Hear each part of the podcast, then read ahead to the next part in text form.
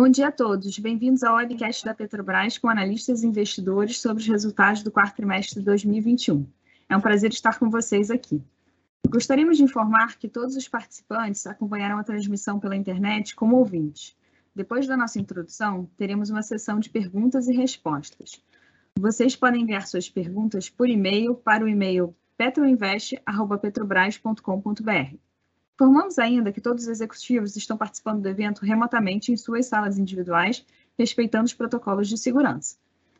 Estão presentes hoje conosco Joaquim Silva Luna, presidente da Petrobras, Cláudio Mastella, diretor executivo de comercialização e logística, Fernando Borges, diretor executivo de exploração e produção, João Henrique Hitzenhausen, diretor executivo de desenvolvimento da produção, Juliano Dantas, diretor executivo de transformação digital e inovação, Rafael Chaves, diretor executivo de Relacionamento Institucional e Sustentabilidade, Rodrigo Araújo, diretor executivo financeiro de Relacionamento com Investidores, Rodrigo Costa, diretor executivo de Refino e Gás Natural, e Salvador Dahan, diretor executivo de Governança e Conformidade. Para iniciar, passo a palavra ao presidente da Petrobras, Joaquim Silva Luna, para suas considerações iniciais. Por favor, presidente, pode prosseguir. Obrigado, cara. Prezados investidores, bom dia.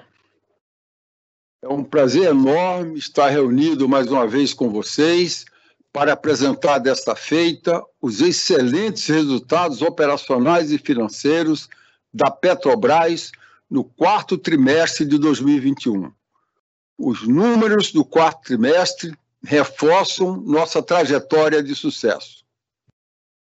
Alcançamos um fluxo de caixa livre de sete vírgula cinco bilhões de dólares, um EBITDA recorrente de onze vírgula dois bilhões de dólares e um lucro líquido recorrente de quatro vírgula três bilhões de dólares.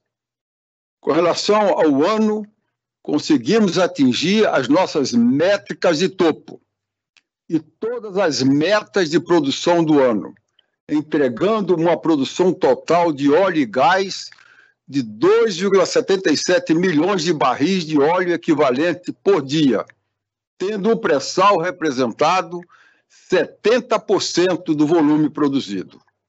Esse fato é importante sob a ótica de geração de valor para os nossos acionistas e para a sociedade, uma vez que a produção do pré-sal é mais competitiva e possui alta qualidade, além de apresentar baixa intensidade de emissões de carbono. Iniciamos em agosto a operação de uma nova unidade no pré-sal, o F P C O Carioca, e em dezembro adquirimos os direitos de exploração e produção dos campos de Sépia e Atapu, também no pré-sal. Esses eventos nos trazem ainda mais confiança de que continuaremos a entregar consistente crescimento de produção no pré-sal, de modo a gerar cada vez mais valor.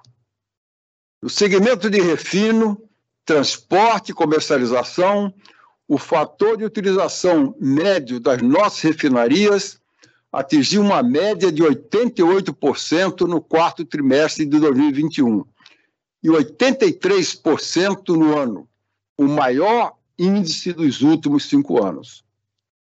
No quarto trimestre de dois mil e vinte e um, o volume de vendas e derivados aumentou cinco por cento em relação ao mesmo período de dois mil e vinte.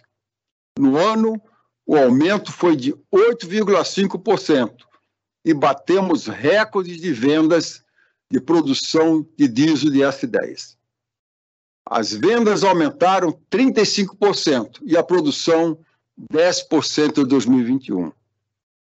Esse movimento ocorre em conjunto com a modernização da frota, trazendo melhores resultados ambientais e econômicos para os usuários.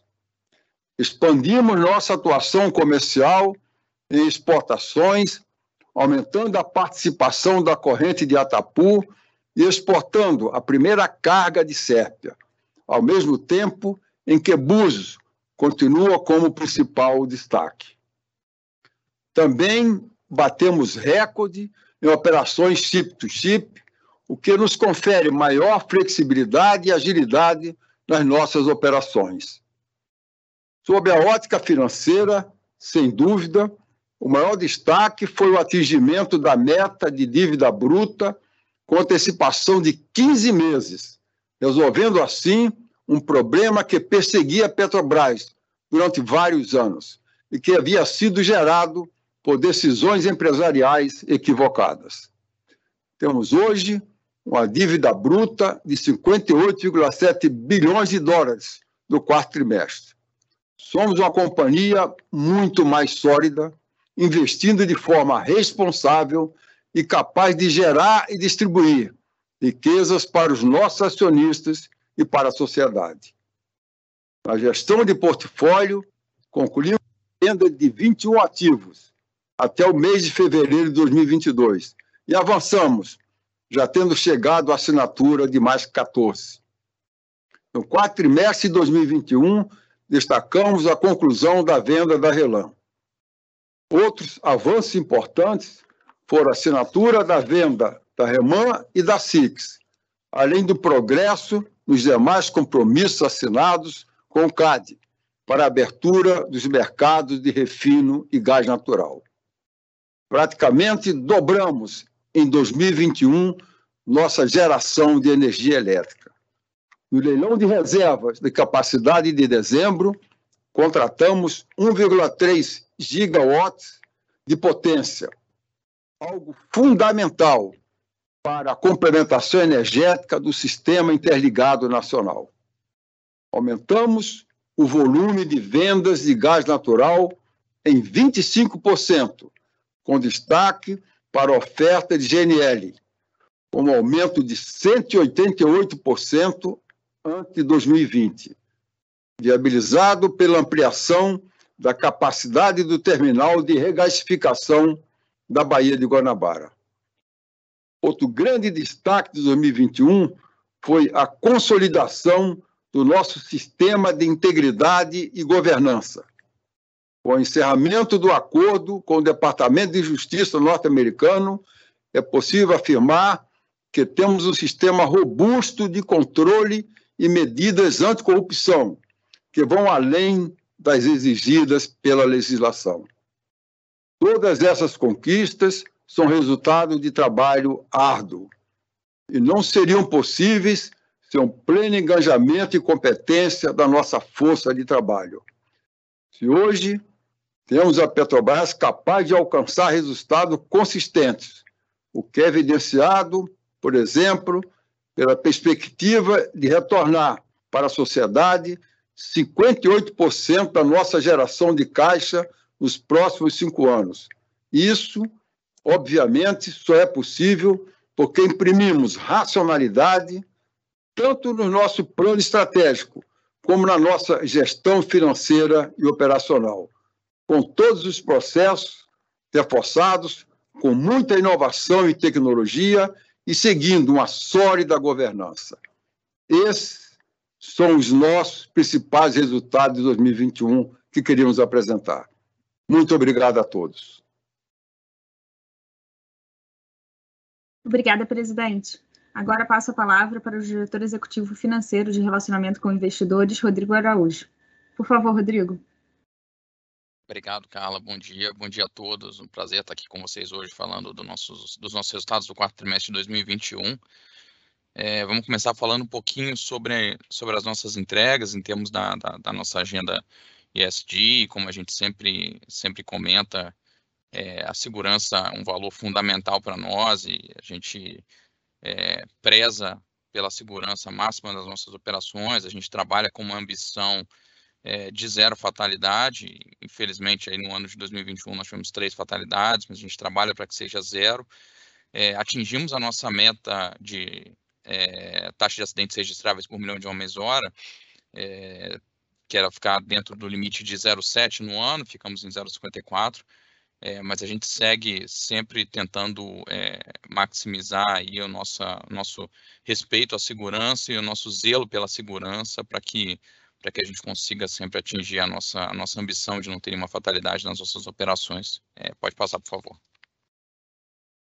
É, acho que vale destacar, em termos da nossa, da nossa contribuição para a sociedade, o presidente falou muito bem, a gente divulgou recentemente o nosso planejamento estratégico e reforçamos aí é, que cerca de cinquenta e oito por cento daquilo que a gente gera é, retorna para a sociedade das mais diversas formas, e no ano de dois mil e vinte e um não foi diferente disso.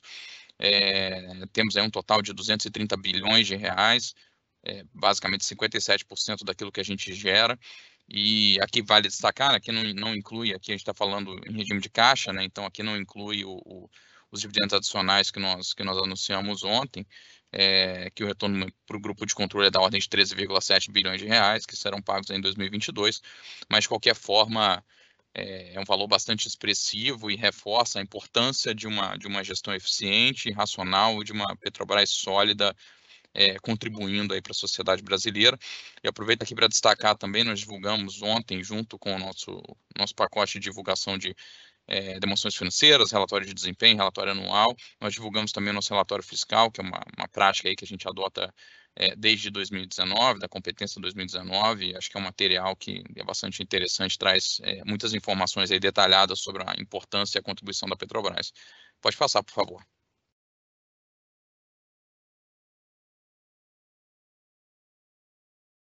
Em termos de atuação social, é, acho que vale destacar é, o nosso compromisso e a abrangência dos programas de responsabilidade social da Petrobras. É, esse ano, acho que vale destacar a parceria que a Petrobras tem feito com outras empresas e outros atores. Recentemente fizemos anúncios aí junto com a Fundação do Banco do Brasil e com outras empresas da indústria também, É, num programa de G L P que vai é, abranger aí um público de mais de quatro milhões de pessoas ao longo do ano de dois mil e vinte e dois, um investimento de trezentos milhões de reais. É, também tivemos mais recentemente aí, doações importantes para os estados de Minas Gerais e Bahia e também para Petrópolis, dado é, os eventos que ocorreram é, nesse ano de dois mil e vinte e dois, mas o nosso reforço também a continuidade do nosso programa, dos nossos pilares do programa Petrobras Socioambiental, É, com foco em educação, em desenvolvimento econômico sustentável, oceano e florestas, que são as quatro vertentes aí em que a gente trabalha. É um público bastante abrangente sendo atingido, diversas famílias sendo beneficiadas pelos importantes programas de responsabilidade social da Petrobras. É, então, reforça também um pouco da nossa atuação e da nossa contribuição. Pode passar, por favor. Entrando um pouco nos nossos indicadores de emissão, vale destacar que para o ano de dois mil e vinte e um nós atingimos a, as metas de intensidade de carbono tanto no segmento de upstream quanto no segmento de downstream, ali no refino. É, a gente tinha uma, um, um limite é, admissível de dezessete quilos por, de, quilos de C O dois por barril produzido no I P e de quarenta quilos de C O dois por é, tonelada ponderada por complexidade no refino. Atingimos as duas metas no ano. Uma emissão total absoluta de sessenta e dois milhões de toneladas de C O dois no ano, é, lembrando o nosso, nosso compromisso de petróleo de baixo custo e baixa pegada de carbono. Então, acho que essa é uma parte importante da nossa, da nossa estratégia, da nossa gestão de portfólio, e a gente segue compromissado é, no atingimento das metas que a gente definiu no planejamento estratégico com relação à descarbonização das nossas operações, e foco em operações mais limpas e sempre mais geradoras de valor. Pode passar, por favor. Bom, falei um pouquinho do nosso comprometimento, mas acho que é sempre bom lembrar, a gente tem metas ambiciosas não só para dois mil, no horizonte até dois mil e vinte e cinco, no upstream e no downstream, dois mil e trinta em termos de emissões absolutas, mas também divulgamos em setembro do ano passado a nossa ambição É, alinhada ao, ao, à janela de tempo do Acordo de Paris, de net zero para escopo um e escopo dois das nossas operações. É, a gente tem, então, é, é, um foco bastante importante no desenvolvimento é, de projetos para descarbonização. Separamos no plano estratégico um fundo específico para isso, investimentos relevantes da ordem de dois vírgula oito bilhões de dólares voltados à questão da, da, da transição energética e da descarbonização. É, mas acho que é sempre bom lembrar é, a, o, o belo desempenho dos ativos do pré-sal nesse contexto, né? A gente tem, a despeito de uma média do nosso portfólio ali de quinze vírgula sete quilos de C O dois por barril de óleo equivalente, a gente tem o pré-sal com um desempenho bastante importante, com o campo de Búzios trabalhando ao redor de dez, é, Tupi nove vírgula um, então quer dizer, a gente tem um portfólio bastante competitivo, Ano passado também anunciamos aí um programa chamado RefTop, focado em eficiência energética na área de refino, para que a gente consiga é, vir para o primeiro quartil da Solomon em termos de eficiência na área de refino. Então, acho que essa, essa é a nossa grande ambição e reforça o nosso compromisso com, com a transição energética e com a descarbonização das nossas operações. Pode passar, por favor. Também em dois mil e vinte e um, É, nós tivemos aí uma atuação importante em termos de fixação de carbono e também é, recuperação de hectares de, de, de floresta, direta e indiretamente. É, como eu falei mais cedo, né, a gente tem alavancas importantes para a excelência em carbono, que a gente divulgou no nosso plano estratégico mais recente, e temos seguindo, seguimos cumprindo as metas que nós definimos em termos de atuação ambiental. Pode passar, por favor. No que diz respeito à governança, eu acho que vale sempre destacar a Petrobras, não só nessa, nessa importante trajetória de virada financeira, mas também é, de melhoria da sua governança, premiações importantes no ano de dois mil e vinte e um. É, recebemos aí o, a empresa Proética, o troféu de empresa Proética, concedido pela C G U, nível um do índice de, é, de governança da SESC de é, empresas É, com participação do Estado. Tivemos também aí uma recuperação importante de um vírgula três bilhão de reais é, referente a achados associados à Lava Jato no passado, que foram recuperados pela companhia do, no, no ano, e tivemos aí no último trimestre de dois mil e vinte e um é, os diálogos Petrobras de Integridade e E S G, é, um recorde em termos de palestrantes e participantes, um evento extremamente importante para divulgar todo o nosso foco em governança e compliance, toda a trajetória do que a companhia tem feito e trazer também melhores práticas e aperfeiçoamentos para o futuro da companhia. Pode passar, por favor. Pode passar. Em termos de destaques financeiros e, de, e operacionais para o ano de dois mil e vinte e um, é, acho que foi um ano bastante é, é, positivo para a companhia, um ano de resultados muito importantes, de diversos recordes batidos. É, começo falando na incorporação de reserva, um vírgula noventa e sete bilhão de barris de óleo equivalente incorporados em dois mil e vinte e um, um recorde de incorporação de reserva da história da companhia. É, tivemos avanços importantes na conclusão do sistema de produção, a, a entrada do F P S O Carioca, o ramp-up da P setenta também contribuindo importantemente É, para o desempenho da companhia no ano de dois mil e vinte e um. Nós tivemos em dezembro o leilão do excedente sessão onerosa para os campos de Sépia e Atapu, reforçando o compromisso da companhia é, de investir e atuar em ativos de água profunda e ultraprofunda de baixo custo e baixo carbono no pré-sal brasileiro.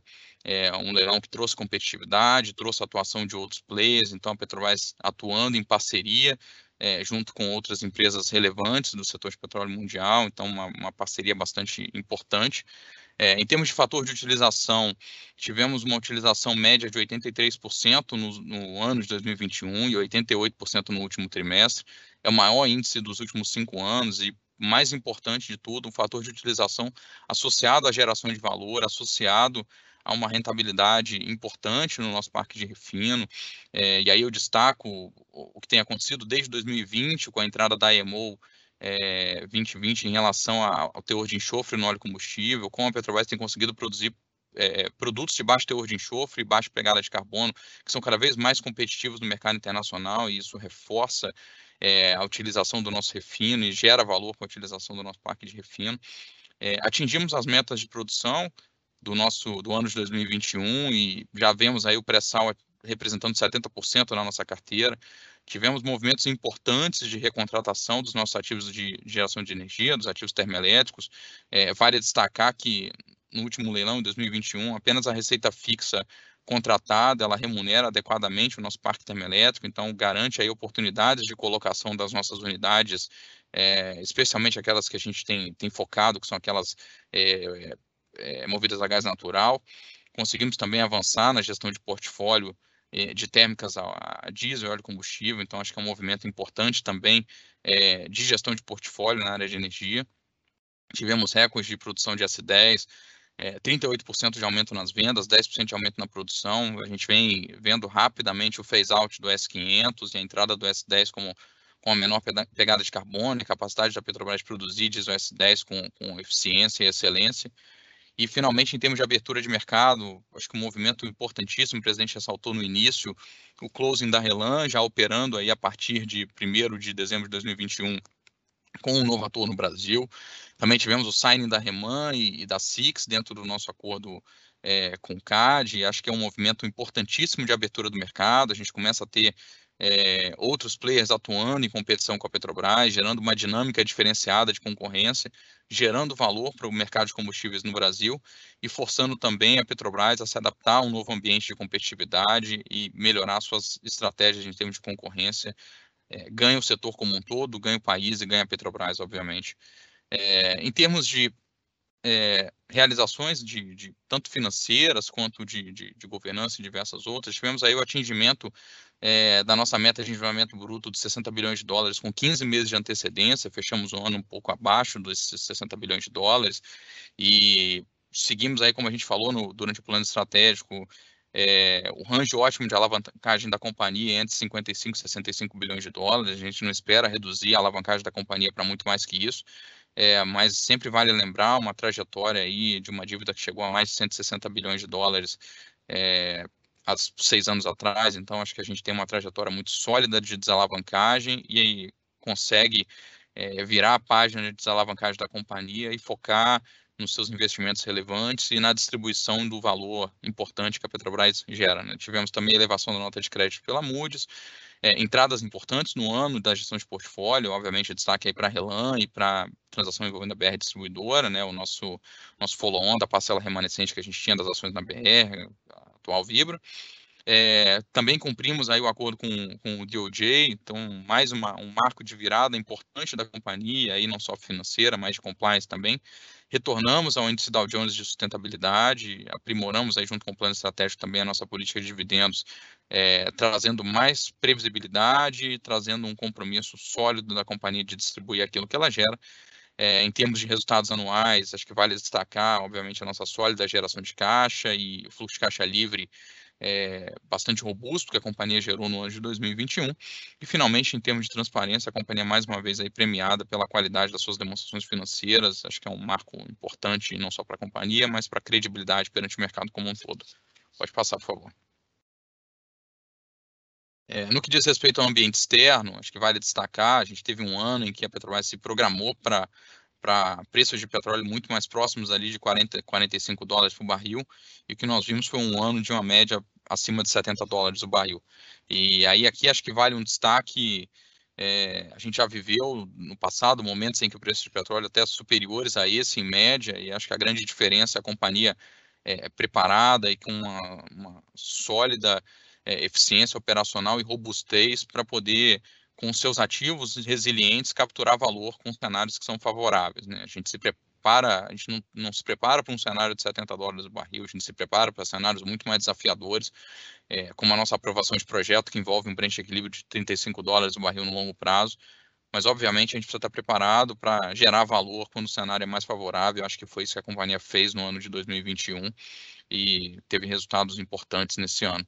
Em termos de taxa de câmbio média no ano, a gente tem é, no, do terceiro para o quarto trimestre uma apreciação de sete por cento e, e no ano um câmbio médio aí apreciando é, quatro vírgula sete por cento. Né? Então, a apreciação do, do dólar frente ao real, isso traz algum impacto nas nossas operações, não é uma variação tão relevante é, como a gente viu, por exemplo, no ano de dois mil e vinte, mas a gente tem efeito no, no ano de dois mil e vinte e um também. Pode passar, por favor. Em termos de evolução da nossa, do, do, do EBITDA, da nossa proxy de geração de caixa, a gente tem aí é, uma redução de oito por cento no, no quarto trimestre, especialmente dado o cenário desafiador dos preços de G N L no mercado internacional. A gente consegue capturar uma valorização importante do Brent no trimestre, é, mas também teve aí impacto é, de uma concentração de paradas de produção no I P no quarto trimestre, em que a gente tem uma exportação de petróleo menor. Então, a gente tem um trimestre em que a gente acaba tendo um pouco menos de volume chegando no resultado, e isso impactou também o, o nosso quarto trimestre, mas acho que um destaque aqui também para a questão dos custos de G N L, que é, tiveram uma alta muito expressiva no quarto trimestre e afetaram o nosso, nosso resultado operacional do trimestre. Pode passar, por favor.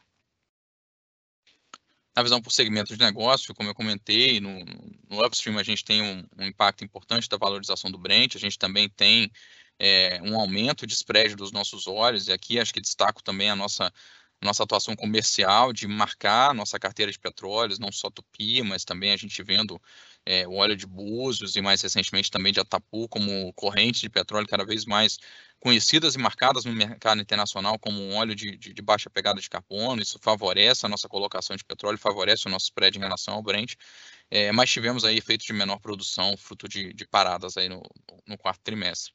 No segmento de R T C, É, a gente destaca as menores margens de derivados no mercado interno e também a gente tem um pouco de efeito mix aí no, no, no trimestre, um trimestre que historicamente a gente tem uma demanda é, maior de gasolina, uma demanda menor de diesel, então isso também afeta o, o nosso trimestre. E quando a gente olha é, o resultado é, sem, sem, sem ser a custo de reposição, a gente tem um efeito é, positivo ali do giro dos estoques contribuindo para o quarto trimestre também.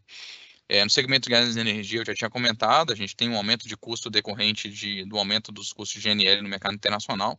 É, obviamente, a gente tem uma dinâmica contratual que são contratos de longo prazo, são contratos que têm previsão de reajuste trimestral, então a gente tem alguma defasagem é, no acompanhamento da, da, é, dos preços em termos de G N L no mercado internacional, e aí a dinâmica, especialmente no ano passado, foi uma dinâmica de níveis elevados de importação de G N L, dado todo o cenário que a gente teve de despacho elevado de térmicas. Então foi um momento que combinou é, um volume elevado de, de importação de G N L com, com preços bastante desafiadores e, e uma marcação contratual que a gente sabe que tem alguma defasagem nos contratos trimestrais, então isso afetou o nosso, nosso desempenho no, no gás e energia no quarto trimestre de dois mil e vinte e um. Pode passar, por favor. É, olhando para a nossa geração de caixa, é, acho que vale destacar mais um trimestre importante de geração de caixa operacional, um fluxo de caixa operacional de trinta e sete vírgula oito bilhões de dólares, é, que resultou num fluxo de caixa livre de trinta e um vírgula cinco bilhões de dólares também. E, e aí quando a gente olha é, na, no, no, na movimentação do, do, do ano de dois mil e vinte e um, perdão, falei trimestre, mas na movimentação do ano de dois mil e vinte e um, a gente teve uma redução de alavancagem bastante importante, reduzimos a dívida aí em dezenove vírgula cinco bilhões de dólares em termos de pré-pagamentos, além, obviamente, do serviço natural da dívida, e tivemos aí, ao longo do ano, também pagamentos importantes de dividendos, treze vírgula um bilhões de dólares pagos no ano de dois mil e vinte e um, que resulta em uma variação de caixa, numa redução de caixa no ano é, de um vírgula três bilhão de dólares, mas acho que vale, vale destacar aí, como eu já tinha falado mais cedo também, as entradas de caixa importantes, fruto da nossa gestão de portfólio, é, operações relevantes que a gente conseguiu é, concluir no ano de dois mil e vinte e um, destacando aí, obviamente, a B R Distribuidora e a Relan, que são operações de, de maior porte que a gente concluiu ao longo de dois mil e vinte e um. Pode passar, por favor. É, no que diz respeito ao endividamento, eu já tinha comentado um pouco da nossa trajetória, a gente fecha o ano é, abaixo da nossa meta de sessenta bilhões de dólares, atingindo com quinze meses de antecedência.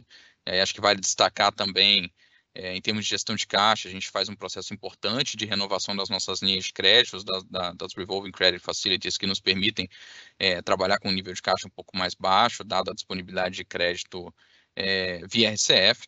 A gente também fez um trabalho importante de liability management, inclusive fomos aí é, é, premiados pela, pela Latin Finance é, na categoria liability management no ano de dois mil e vinte e um, é, conseguindo não só é, reduzir o nosso endividamento, mas também alongar o perfil do nosso endividamento, hoje um prazo médio de três vírgula quatro anos, é, que nos permite ter um prazo é, mais adequado ao, ao prazo médio de fluxo de caixa dos nossos projetos.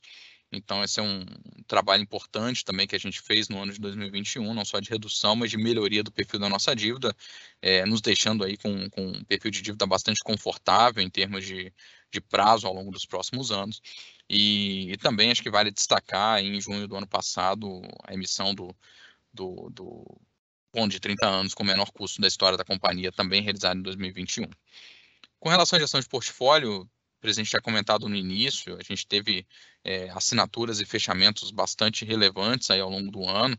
É, não vou passar aqui por todos, mas acho que vale destacar principalmente o, o importante movimento que a gente fez, não só no, no, no T C C do, do refino, mas também do gás natural, é, operações importantes avançando aí também ao longo do ano.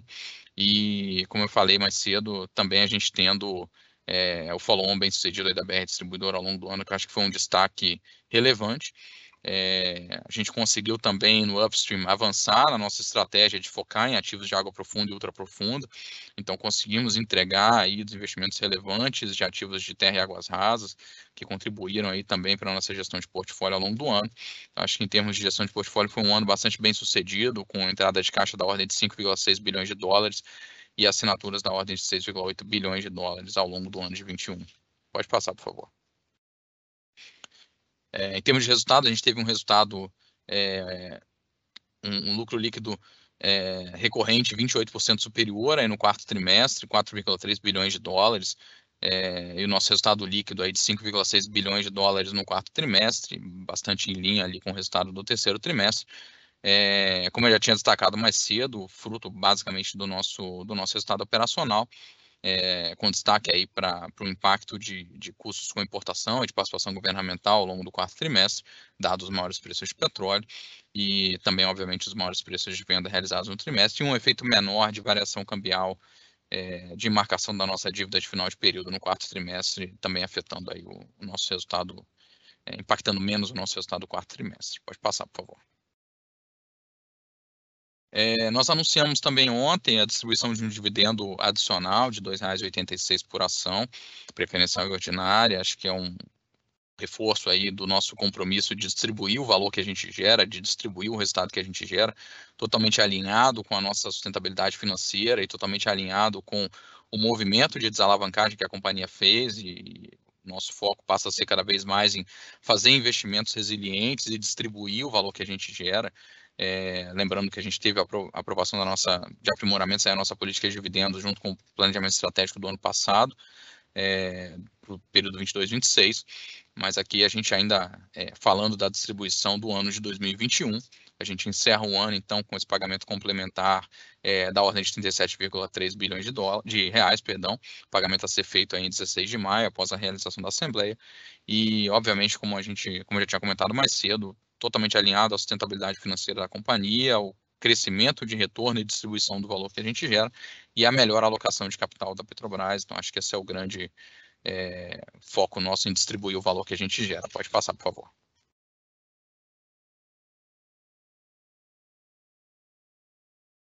E, finalmente, acho que vale destacar, a gente falei bastante hoje da nossa agenda E S G, falei também do nosso relatório fiscal que saiu ontem, é, mas acho que é bem importante destacar que nós fizemos aí o lançamento também ontem do nosso Caderno de Mudança do Clima, é, tratando a nossa gestão de mudança climática, dando mais transparência da nossa estratégia em termos de transição energética, da resiliência do nosso portfólio, é, então mostrando um pouco da nossa atuação e acho que aqui fica um convite, nós vamos fazer um webinar no dia quatorze de março, É, vamos colocar ainda no nosso site Relação com Investidores, mas aqui já ficam todos convidados para acompanhar o nosso webinar que vai ser conduzido pelo nosso diretor Rafael Chaves é, a respeito do Caderno de Mudança do Clima e a respeito da estratégia é, de transição energética da Petrobras. Eu acho que é bastante importante e mostra um pouco do, do excelente trabalho que a gente tem feito nessa frente.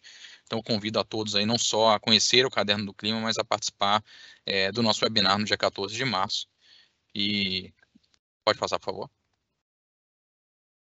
E, finalmente, acho que só para pontuar aqui, eu já tinha falado do nosso relatório fiscal, mas acho que vale é, trazer também um, um último ponto no nosso relatório de administração.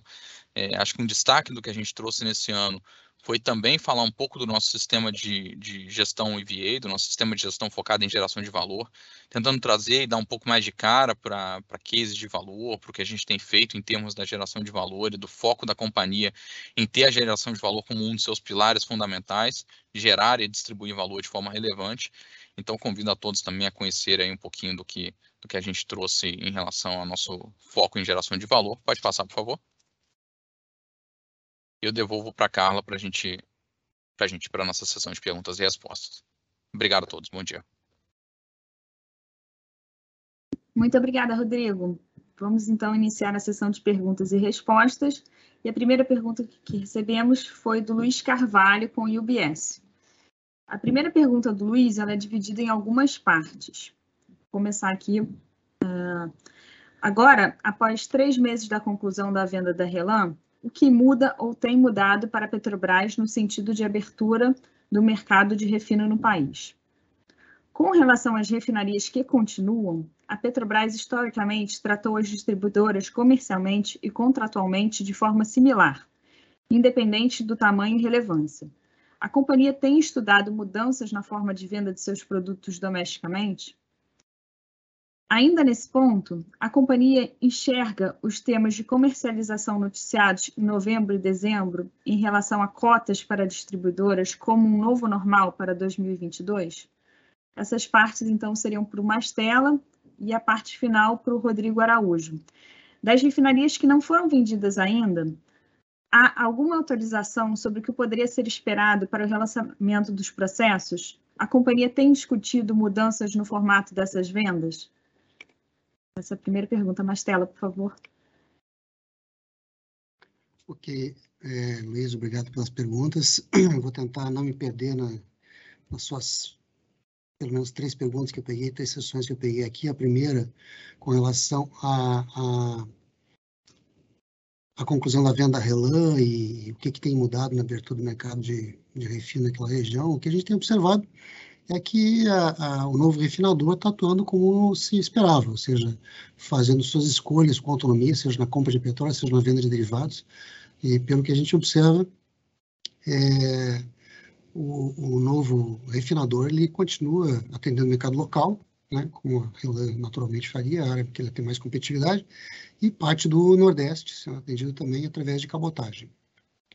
Nada, nada diferente do que se poderia esperar de um novo refinador na, naquela região. A segunda pergunta que você fez com relação ao tratamento é, similar é, dos nossos clientes, né, e sobre a possibilidade da gente avaliar mudanças na forma de venda É, para os diversos clientes, eu, é muito interessante a pergunta e a resposta é sim, né? A gente tem sim é, avaliado isso. Nossos novos contratos, os principais, os maiores contratos, eles já possuem embutido neles cláusulas que permitem a gente ter operações comerciais flexíveis e adaptáveis é, às necessidades de cada cliente. É, é natural que a, a diferenciação, o nível de flexibilidade, a adaptação desses é, diversos contratos vai evoluir de acordo com a evolução da própria condição de competição do, do mercado brasileiro, assim como a evolução da regulação é, no Brasil. Com relação à terceira, é, você perguntou sobre, sobre é, comercialização em novembro e dezembro em relação a cotas para distribuidoras, sendo um novo normal. Bom, eu não posso falar pelas distribuidoras, né? Mas o que eu posso comentar é que a demanda continua robusta, ou seja, o que aconteceu em novembro, dezembro, se repetiu basicamente em janeiro e fevereiro, né? E o nosso comportamento segue basicamente o mesmo. A gente segue atendendo nossos compromissos contratuais com os nossos clientes, tá? E compartilha o papel e a responsabilidade de atender o conjunto do mercado com os demais agentes que já atuam no Brasil há diversos anos. Então, com relação a isso, Nada de, nada de novo. Obrigado. E, bom, Luiz, em relação a... Bom dia, Luiz, obrigado pela pergunta, né? Acho que em relação aí à última pergunta é, dos ativos em que a gente, que a gente não concluiu, as vendas de refino, acho que vale destacar é, que a gente segue no processo, tanto com relação à Lubinor quanto com relação à Regap, né? A gente segue no, no processo de negociação em relação a esses dois ativos. E no que diz respeito a Refap, Repar e Renest, que foram os dois ativos que a nossa primeira tentativa não foi bem sucedida, a gente tem é, conversado com o CADE e também prospectado o mercado e falado com os potenciais compradores a respeito é, de time do relançamento, qual o melhor time para o relançamento dos processos. E, enfim, a gente espera evoluir ainda ao longo de dois mil e vinte e dois com relação ao melhor momento para relançar as operações. Acho que é isso que a gente tem hoje de, de atualização. Obrigado pela pergunta. Obrigada, Mastella. Obrigada, Rodrigo. A segunda pergunta do Luiz é para o Rafael Chaves. É, a companhia deu uma importante indicação de preocupação com questões ambientais e de transição energética no seu último plano estratégico, com a introdução de novos instrumentos de governança para analisar um potencial de diversificação para além do petróleo e derivados. A companhia pode dar uma atualização de como esses primeiros meses têm evoluído e do tipo de oportunidade que tem sido considerada? Há alguma limitação no escopo do que pode ser analisado nesse sentido? Projetos de eólica offshore, biorefino, hidrogênio, entre outros, estão sendo considerados? Bom dia, Luiz. Obrigado pela pergunta, uma pergunta acho que inteligente. É, as oportunidades que vão ser consideradas pela Petrobras vão ser aquelas que têm aderência à vocação da Petrobras. Eu acho que isso é uma forma também de limitar é, o que, quais projetos que nós vamos analisar, né? Então, pensando assim, qual é a vocação da Petrobras, né? Tem que ter um autoconhecimento, né, para depois ver o que, que a gente vai fazer. Então, a Petrobras é uma empresa é, muito bem controlada, com uma governança é, centralizada e que tem uma história de sucesso em projetos que são intensivos em desafio tecnológico, intensivo em capital, intensivo é, em riscos, intensivo em processamento de informação submarina, intensivo em processamento industrial é, em terra. É, eu tive o privilégio aí de ajudar na coordenação dos três últimos planos estratégicos e eu posso dizer, Luiz, que esses planos é, têm muita discussão com a diretoria executiva e com o conselho de administração. Então, foi demandado que no próximo plano é, seja aí avaliada a possibilidade de um segundo motor de geração de valor é, para a empresa. E nesse processo, você conversar com altos executivos isoladamente, é, você vai notar que existem determinadas preferências, né? Vai ter um diretor que acha que é, talvez não tenha que ter o segundo motor e persistir na estratégia de um, de um petróleo de baixo carbono e de baixo custo de extração. Vai ter um outro diretor ou um conselheiro que prefere é, a nuclear ou hidrogênio, ou geotermia, mineração submarina, eólica, solar. E o que a gente está fazendo aí dentro dessa governança é, para chegar a alguma conclusão?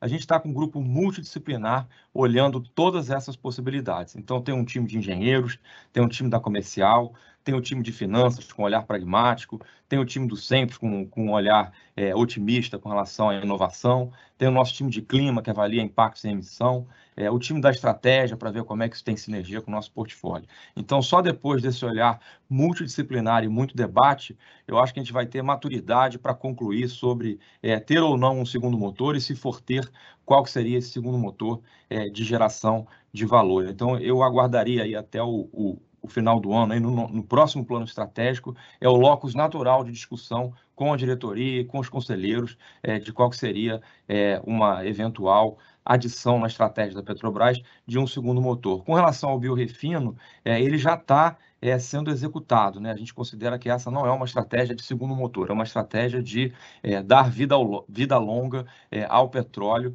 é, com uma menor emissão de escopo três em terra, né? O país extremamente dependente do modal rodoviário, é importante para, do ponto de vista econômico e social, é, o modal rodoviário, então a gente vê é, o Brasil com é, o consumo aí em longo prazo, baseado em combustível fóssil combinado com combustível é, renovável, é, que é inclusive a indicação de política pública que a gente observa aí do Ministério de Minas e Energia. Mas obrigado aí pela, pela pergunta.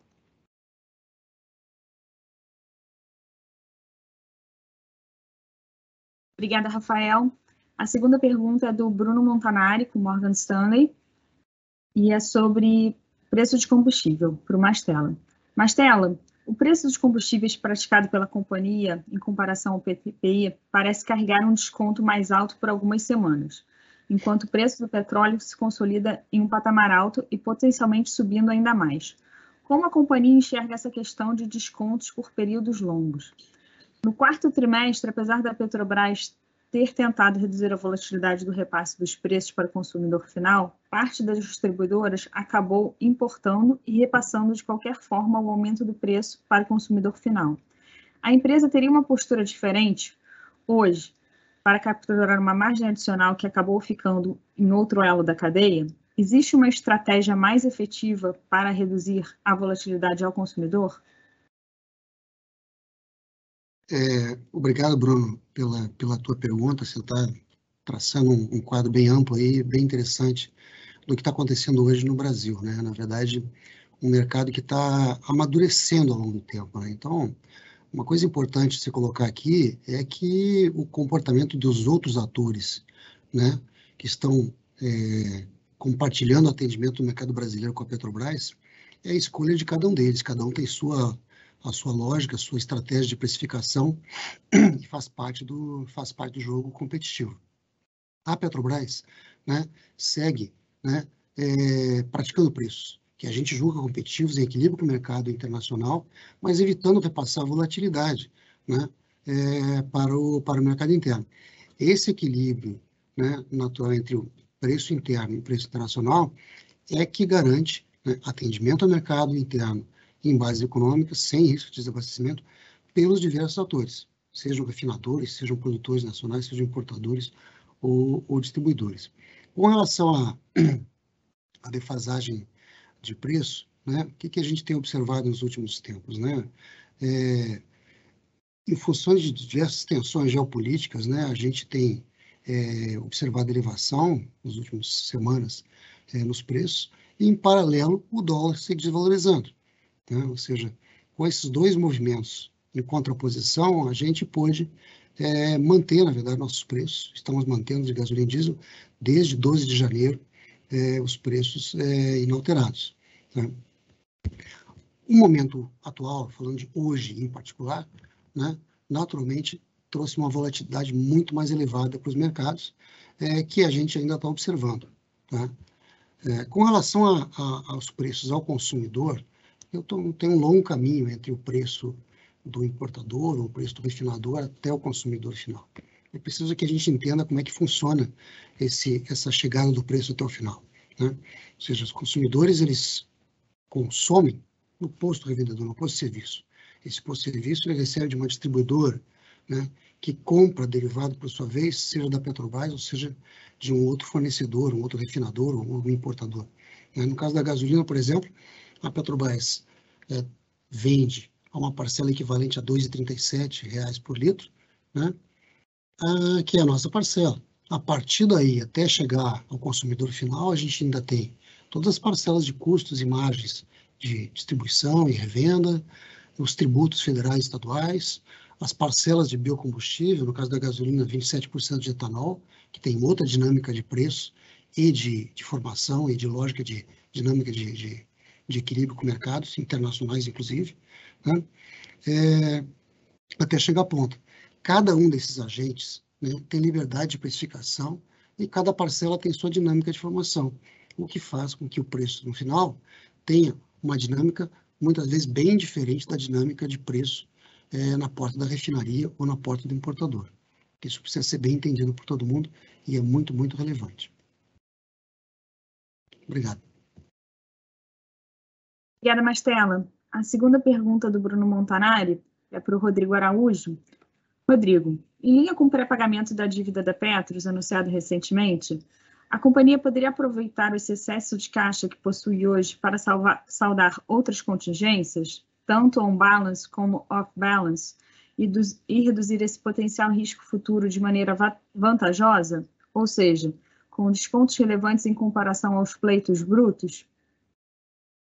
Ô Bruno, obrigado pela pergunta, bom dia, acho que a pergunta é excelente, a gente com certeza monitora isso o tempo todo, tá? Assim, a gente olha, quando a gente, né, comentei mais cedo um pouquinho sobre liability management, mas a gente faz liability management de uma perspectiva mais ampla, né? A gente olha não só é, dívida financeira e arrendamentos, mas a gente olha também contenciosos, a gente olha também É, a própria questão atuarial, como você citou bem, do, do, do pré-pagamento que a gente fez recentemente da Petros, tentando identificar é, dívidas aí mais caras que eventualmente a gente pode é, reduzir, como foi o caso da, da, da Petros, uma dívida que, que é substancialmente mais cara do que o nosso portfólio de dívida financeira. E, por outro lado, também a questão da mitigação de risco através de contenciosos. Tá? Então, acho que a gente, a gente é bastante ativo com relação a isso. Obviamente, é, qualquer processo de encerramento via acordo, etcétera, são processos que são mais demorados, né? Não são processos é, tão céleres e, e dependem das condições de momento, mas é, com certeza a gente monitora isso o, o tempo todo e, e nossa ideia é, como você colocou muito bem, é capturar essas oportunidades e, e ser ativo nesse tipo de coisa para capturar oportunidades de mitigação de risco também. É, eu comentei mais cedo sobre o nosso... nosso range ali de dívida ótima entre cinquenta e cinco e sessenta e cinco bilhões de dólares, e aí obviamente estou falando basicamente de dívida financeira e arrendamentos, mas com certeza a gente está sempre olhando para oportunidades de liquidar outros passivos ou mais caros, é, eventualmente não necessariamente financeiro e arrendamento, e também de, de mitigar risco. Obrigado pela pergunta.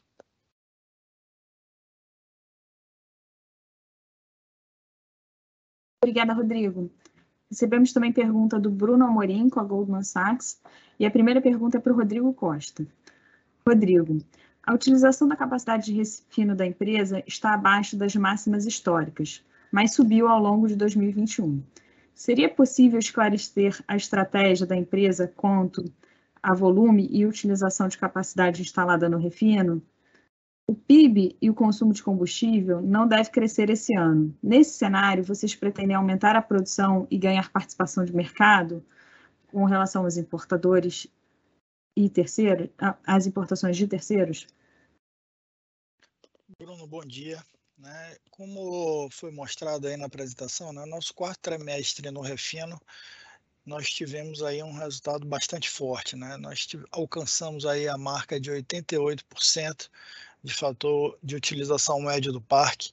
Essa marca a gente não alcançava desde o terceiro trimestre de dois mil e quinze. Né? Quando a gente pega a média do ano, a gente performou no entorno de oitenta e três por cento. Essas marcas nos posicionam perto da performance do primeiro quadrante, quando a gente olha o refino norte-americano e o refino do Canadá, né? Então, que é o nosso alvo, está sempre olhando os benchmarks do primeiro quadrante Solomon em relação a esses refinadores posicionados nesses países. Então, isso reflete já, digamos assim, já a performance do nosso programa RefTop, onde a gente está buscando ampliar a nossa confiabilidade, ampliar a nossa disponibilidade. Ano passado nós batemos o recorde, né, de investimentos em paradas programadas, foi cerca de dois vírgula três bilhões de reais investidos em mais de quatro mil equipamentos. Movimentamos cerca de dezenove mil pessoas para realizar todas essas atividades de manutenção dos nossos equipamentos, que se é, traduz nessa maior confiabilidade e disponibilidade do parque, né? A lógica de processamento da companhia, ela segue com o conceito de geração de valor, né? Então, o que, que a gente quer dizer com isso? A gente quer dizer o seguinte, que para definir qual é a nossa capacidade de processamento, qual é a nossa utilização, nós olhamos os seguintes elementos. Olhamos perfil de demanda, perfil de precificação dos mais de cinquenta produtos que nós produzimos, olhamos a disponibilidade dos equipamentos do parque, olhamos o perfil de rendimento de cada planta de processamento dentro de cada refinaria e olhamos também a disponibilidade logística, né, onde, né, também nós temos intercorrências e temos é, gargalos. Então, a soma de todos esses fatores nos leva à programação mensal, semanal, diária de cada uma das nossas unidades de processo. Quando a gente olha dois mil e vinte e dois, né, a gente olha um cenário de um processamento forte, seguindo essa tendência aí do quarto trimestre. Nós fechamos janeiro com um patamar de oitenta e seis por cento, estamos aí com fevereiro no acumulado em cerca de oitenta e sete por cento e vemos essa tendência aí manter ao longo do, dos próximos meses.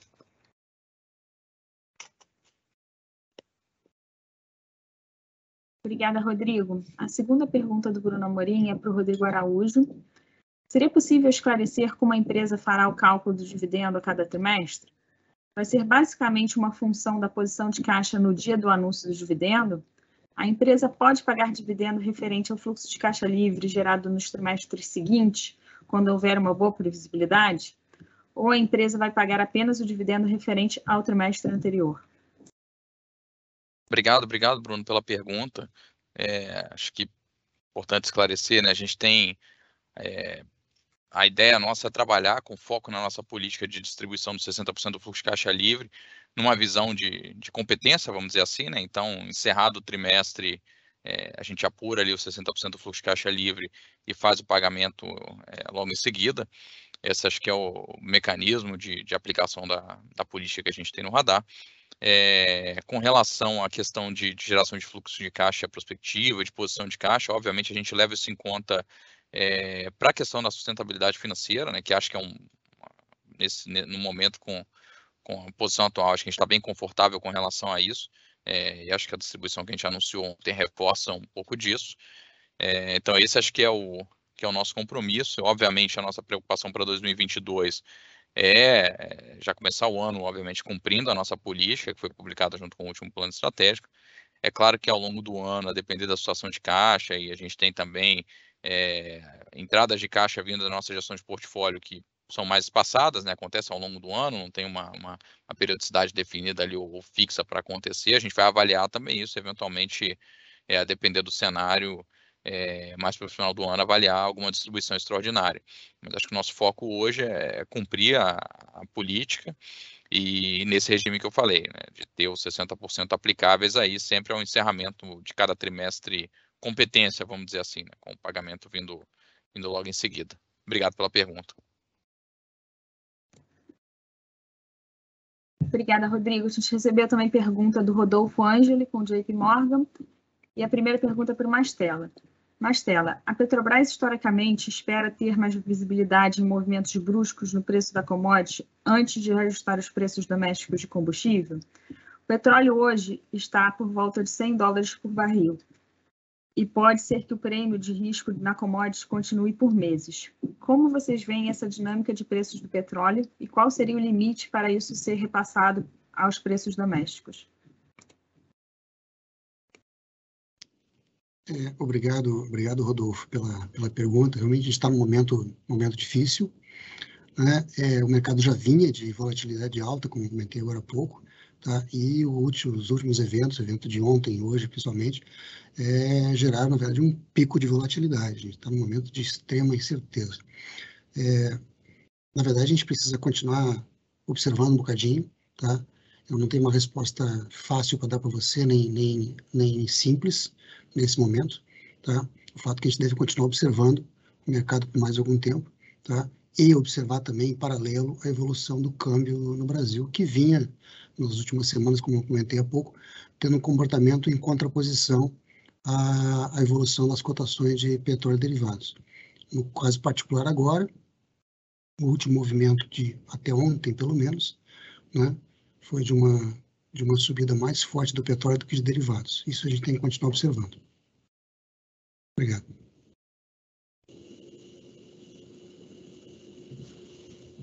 Obrigada, Mastella. Temos pergunta também do Vicente Falanga, com o Bradesco. E a primeira pergunta é para o Rodrigo Costa. Rodrigo, como anda a negociação com os consumidores para o repasse do preço de G N L importado?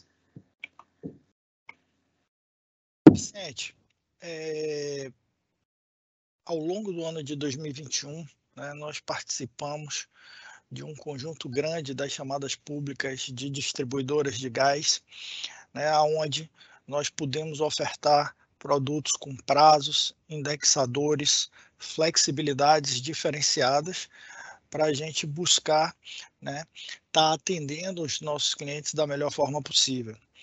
Fruto dessa participação é que nós assinamos, né, novas condições comerciais com dez clientes nossos, isso é importante, dentro da nossa reconstrução da nossa carteira comercial, principalmente nesse momento de abertura de mercado, onde nós já temos aí no país cerca de nove empresas também comercializando o seu portfólio com novos players.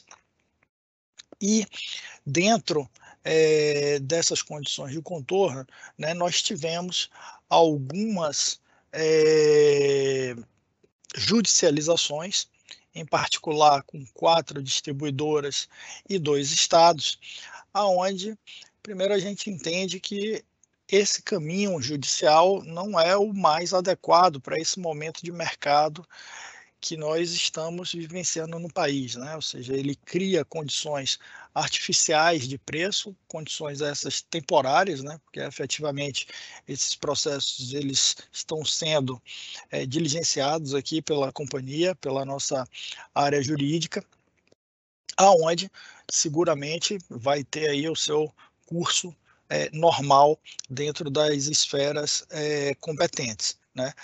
Mas, apesar disso, a gente entende que a via negocial, né, é a via preferencial que a companhia sempre é, adota.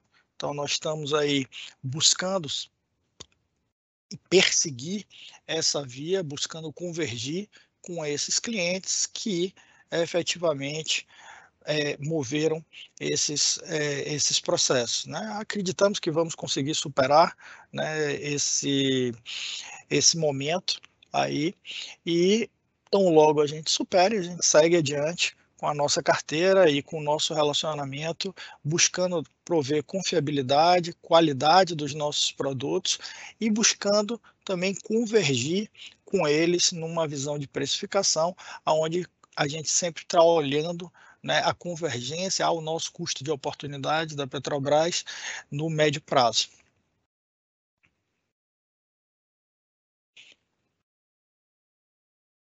Rodrigo, a próxima pergunta do Vicente é para o Fernando Borges.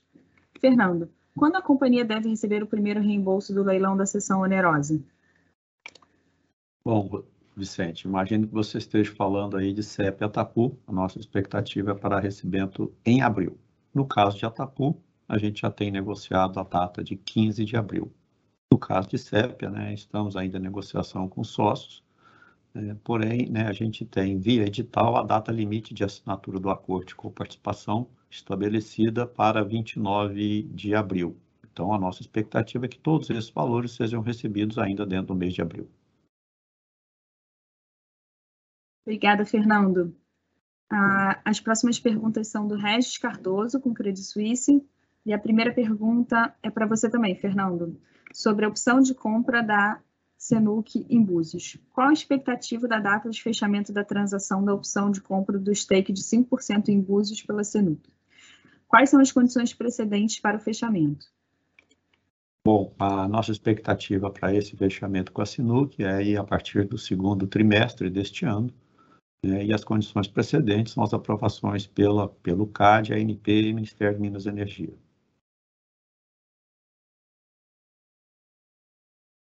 Obrigada, Fernando. A próxima pergunta do Regis é para o Rodrigo Araújo sobre a Braskem. Qual a visão da companhia acerca da possibilidade de desinvestimento das ações preferenciais da Braskem ainda em dois mil e vinte e dois? E a respeito do desinvestimento das ações ordinárias? Obrigado, obrigado, Regis, pela pergunta. É, bom, a gente segue, vocês acompanharam, né? A gente fez uma... uma tentativa de realizar a operação agora em fevereiro em relação às ações preferenciais. É, acho que o ambiente de mercado bastante desafiador aí foi, foi algo que, que trouxe é, dificuldades para a realização da oferta.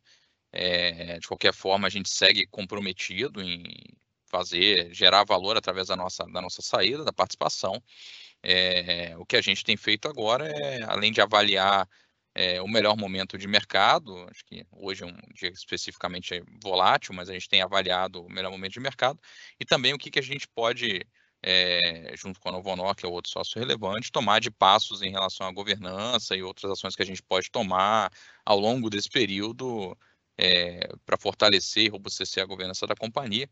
É, acho que os sócios seguem alinhados na estratégia de saída. E, assim, acho que hoje é difícil dar alguma precisão em termos de data, acho que a gente precisa acompanhar o cenário de mercado e, e ver como é que vai evoluir em relação ao que a gente tem hoje, é, que a gente tem visto, tá? Obrigado pela pergunta.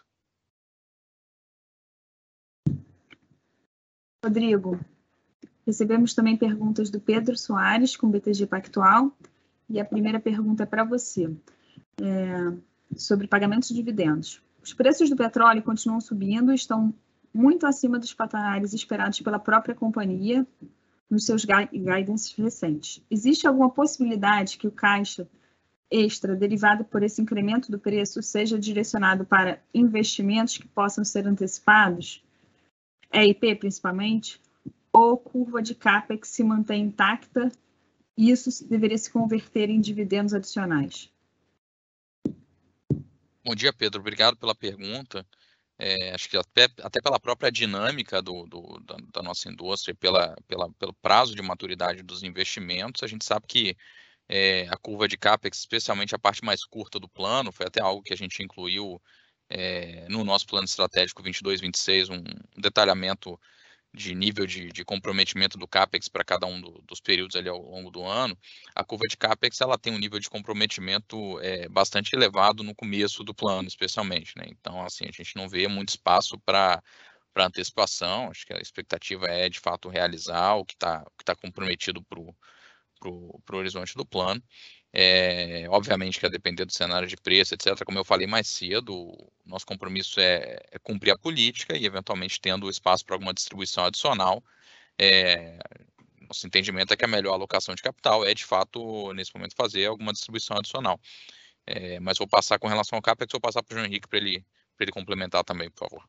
É, eu acho que é importante, o Rodrigo já falou um pouco, né, mas é importante a gente é, entender um pouco da dinâmica, né, do, de, de aprovação de um, de um projeto de E I P, né. A gente tem uma fase de estudos, né, que a gente é, não pode atropelar essa fase de estudos pelo, pelo, pelo grande risco que a gente tem do, é, atropelando essa fase do insucesso, e depois a gente entra numa fase da... de um grande projeto do, do caminho crítico, que é a construção do F P C O, né? Que a gente tem cerca aí de, de quatro anos aí para construção de um F P C O, três a quatro anos. E isso é, impede que a gente tenha um planejamento de, de aumento de produção vinculado ao preço do petróleo de hoje. E esse é um dos motivos que a gente tem os nossos cenários, e a gente sempre aprova os projetos, né, que tem que ser resilientes ao Brent de trinta e cinco, porque a gente não sabe, né, a gente nunca vai ter como saber, né, do projeto que eu aprovo hoje, qual é o preço do petróleo que vai estar no mercado no dia que iniciar a produção. Então, a gente tem uma... A influência do preço do petróleo, ela acontece mais quando eu tenho um, um projeto complementar, um campo em produção. Se eu vou colocar um poço a mais... É, seria nesse caso que a gente teria alguma flexibilidade, mas isso tem um impacto muito pequeno na curva de produção total da companhia.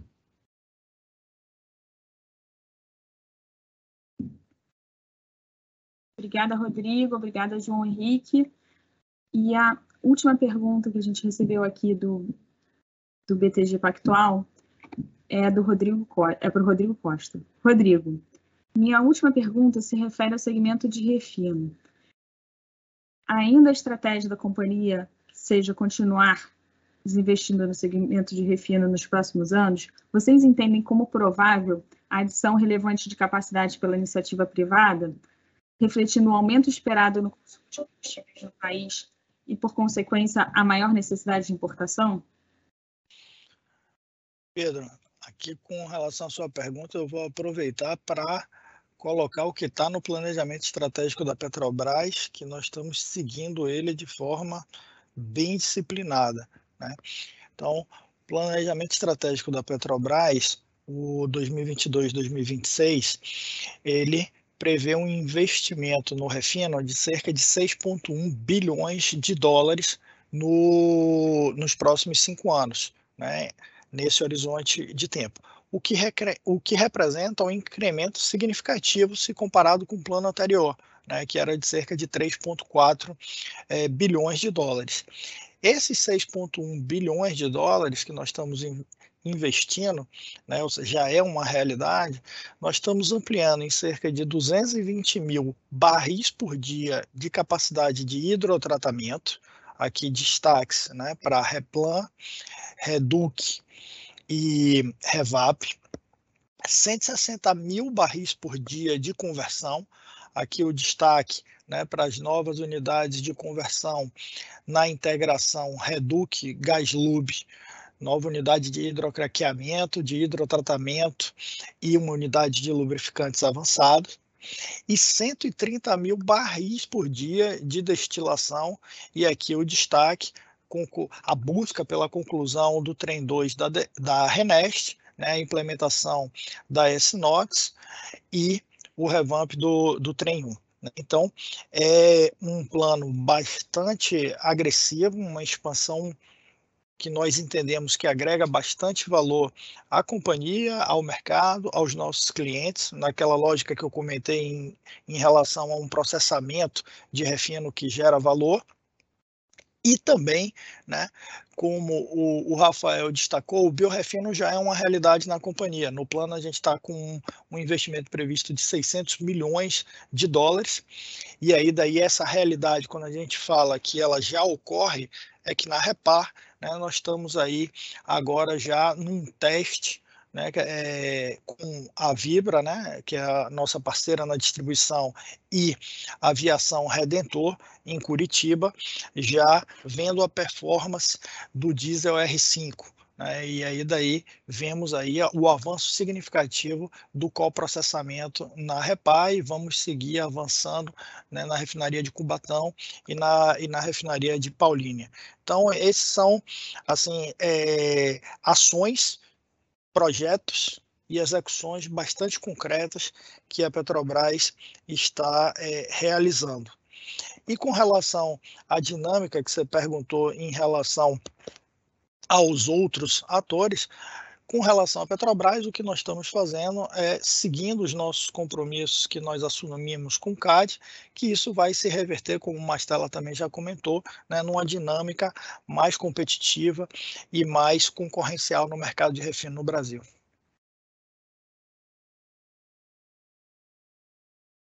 Obrigada, Rodrigo. Obrigada a todos. Encerramos nesse momento a nossa sessão de perguntas e respostas.